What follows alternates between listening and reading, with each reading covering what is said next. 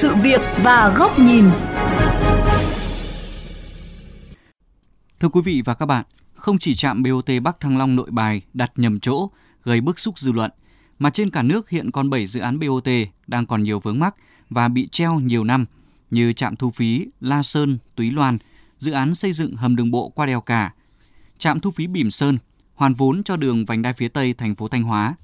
trạm thu phí quốc lộ 3, dự án BOT xây dựng tuyến tránh đường Thái Nguyên, chợ mới. Cơ chế nào để giải quyết những điểm nóng gây bức xúc cho cả nhà đầu tư và dư luận? Phóng viên Quách Đồng đề cập trong chuyên mục Sự việc và góc nhìn hôm nay.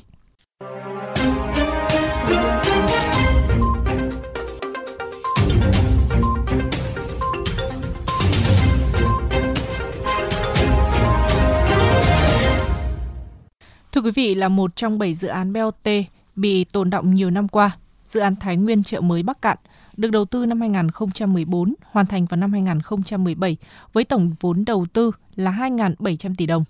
Theo hợp đồng, nhà đầu tư là Tổng Công ty Xây dựng Công trình Giao thông 4, Senco 4, được thu phí trên tuyến Thái Nguyên chợ mới và tại quốc lộ 3. Tuy vậy đến nay, nhà đầu tư mới chỉ thu phí trên tuyến Thái Nguyên chợ mới từ tháng 1 năm 2018. Từ đó đến hết năm 2021, doanh thu bình quân tại trạm chỉ đạt 8,4% so với hợp đồng ban đầu.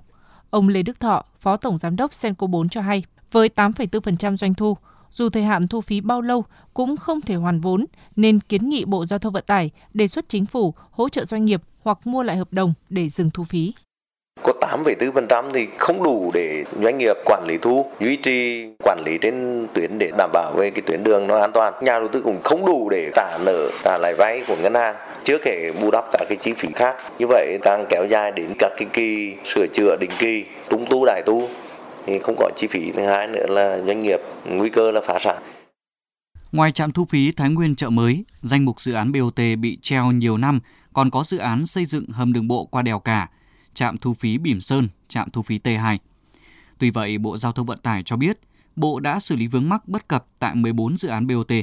Tuy nhiên, 7 dự án BOT còn lại vẫn chưa được tháo gỡ do vượt thẩm quyền. Theo tính toán để xử lý 7 dự án BOT này, cần bố trí vốn ngân sách nhà nước khoảng 11.710 tỷ đồng. Theo quy định của pháp luật về đầu tư công, phải trình Quốc hội quyết định chủ trương.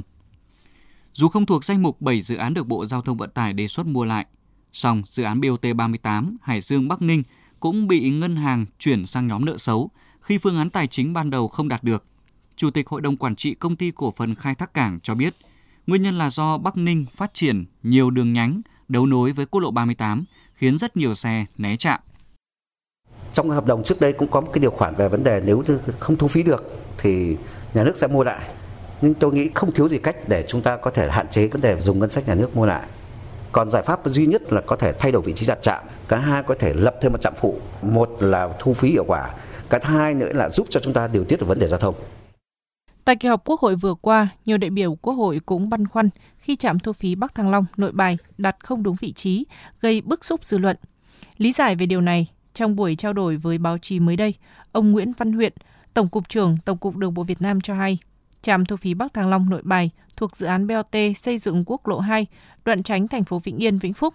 Để hoàn vốn dự án này, ngoài trạm thu phí trên quốc lộ 2, nhà đầu tư được thu phí tại trạm Bắc Thăng Long Nội Bài Hà Nội từ ngày 1 tháng 11 năm 2011 với thời hạn thu phí là hơn 16 năm nên chỉ còn cách đàm phán để di chuyển trạm. Một là đàm phán với nhà đầu tư để đưa lên được tuyến tránh nhất và tăng phí lại cho người ta với 20 25 nghìn. Chứ còn nếu không một phương án nữa là đang trình chính phủ mua lại. Chuyên gia kinh tế Vũ Đình Ánh cũng cho rằng với những dự án BOT được phê duyệt trước những năm 2000, nhà đầu tư thường được quy định có tỷ lệ lợi nhuận nhất định trên phần vốn bỏ ra và được tính theo năm thu phí. Nhưng khi dự án không đảm bảo phương án thu phí thì việc điều chỉnh hợp đồng là điều đương nhiên.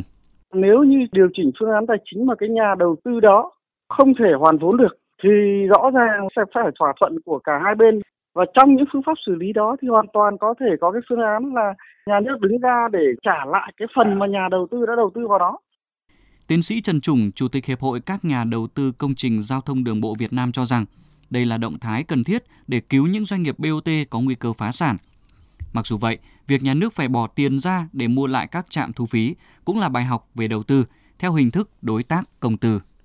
Rõ ràng là một bên là nhà nước, một bên là nhà đầu tư thì hai bên phải cùng có trách nhiệm. Đây là bài học và các nhà đầu tư theo phương thức đối tác công tư phải tính toán rất là kỹ trong khi lập phương án tài chính phải có những cam kết rất chặt chẽ với cơ quan nhà nước của thẩm quyền.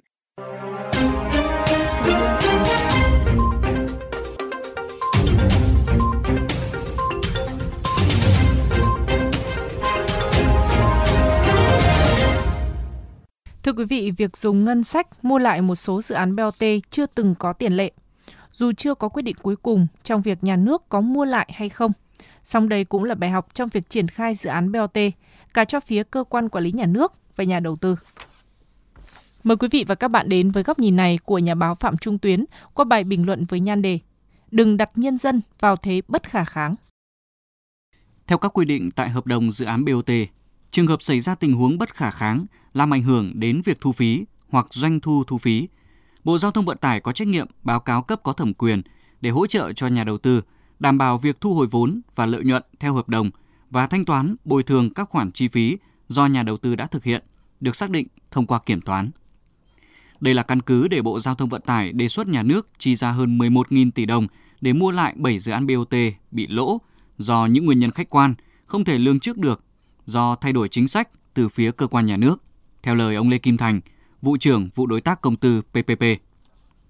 Tuy nhiên, điều quan trọng là cần phải nhìn nhận thật chính xác cái gọi là nguyên nhân bất khả kháng ở đây là gì. Ví dụ ở dự án tuyến Thái Nguyên chợ mới và nâng cấp mở rộng quốc lộ 3. Theo hợp đồng, nhà đầu tư được phép thu phí trên tuyến Thái Nguyên chợ mới và tại km 77 thuộc quốc lộ 3. Tuy vậy, do vấp phải sự phản đối mạnh mẽ của người dân, nên nhà đầu tư mới chỉ thu phí trên tuyến Thái Nguyên chợ mới từ ngày 25 tháng 1 năm 2018. Hoặc dự án BOT quốc lộ 38, sau khi thỏa thuận với Ủy ban nhân dân tỉnh Bắc Ninh, đơn vị kiến nghị Bộ Giao thông Vận tải cho phép đặt trạm phụ để ngăn chặn tình trạng xe trốn trạm thu phí đi vòng qua phía cầu Hồ, tỉnh Bắc Ninh. Các dự án BOT kể trên cho thấy hợp đồng không thể thực hiện đều vì lý do các trạm thu phí vấp phải sự phản đối mạnh mẽ của người dân bằng cách không trả phí hoặc tìm cách không đi qua trạm, khiến cho chủ đầu tư không thể thu hồi vốn theo kế hoạch. Vấn đề là người dân có lý khi phản đối, vì trạm thu phí đặt sai chỗ để có thể thu tiền của cả những người không sử dụng dự án. Vậy thì sự bất khả kháng ở đây không phải xuất hiện khi các dự án đã hoàn thành, đã được nghiệm thu, mà bất khả kháng ngay từ đầu trong hợp đồng khi chấp nhận việc cho các nhà đầu tư đặt trạm thu phí ở những vị trí không thể chấp nhận đối với người dân. Có thể vì mong muốn có được nhà đầu tư để tham gia dự án, các cơ quan quản lý nhà nước đã buộc phải chấp nhận những điều khoản bất hợp lý. Nhưng khi sự bất hợp lý ấy trở thành bất khả kháng, thì cuối cùng người thiệt hại vẫn là nhà nước, tức là chính người dân. Và như vậy, sự nỗ lực để thu hút nhà đầu tư cho các dự án BOT là vô nghĩa, khi mà ngay từ đầu các điều khoản trong hợp đồng đã dẫn đến kết cục là người dân vẫn phải bỏ tiền cho các dự án hạ tầng, bỏ tiền cho một sự đã rồi để khắc phục hậu quả, mà hoàn toàn mất đi sự chủ động, thậm chí phải bỏ qua các quy định kiểm soát minh bạch như đối với các dự án đầu tư công. Cho dù không có sự nhập nhèm cố tình để vòng vèo biến một dự án từ hình thức BOT thành một dự án đầu tư công mà không cần tuân thủ các quy trình phê duyệt ngặt nghèo đi nữa, thì việc đặt nhà nước và nhân dân vào sự đã rồi bằng những hợp đồng bất khả kháng cũng là một vấn đề cần truy cứu một cách nghiêm túc. Người dân có thể đóng góp để có hạ tầng tốt hơn bằng cách mua trái phiếu xây dựng hạ tầng, nếu như hiệu quả của các dự án được kiểm soát một cách minh bạch. Nhưng người dân rất khó để chấp nhận việc bỏ tiền ra mua lại các dự án được hình thành dựa trên các điều khoản hợp đồng mà chính người dân cũng không thể chấp nhận nổi. Nên sự bất khả kháng ở đây có thực sự là bất khả kháng, khi mà những điều khoản bất khả thi vẫn dễ dàng được phê duyệt.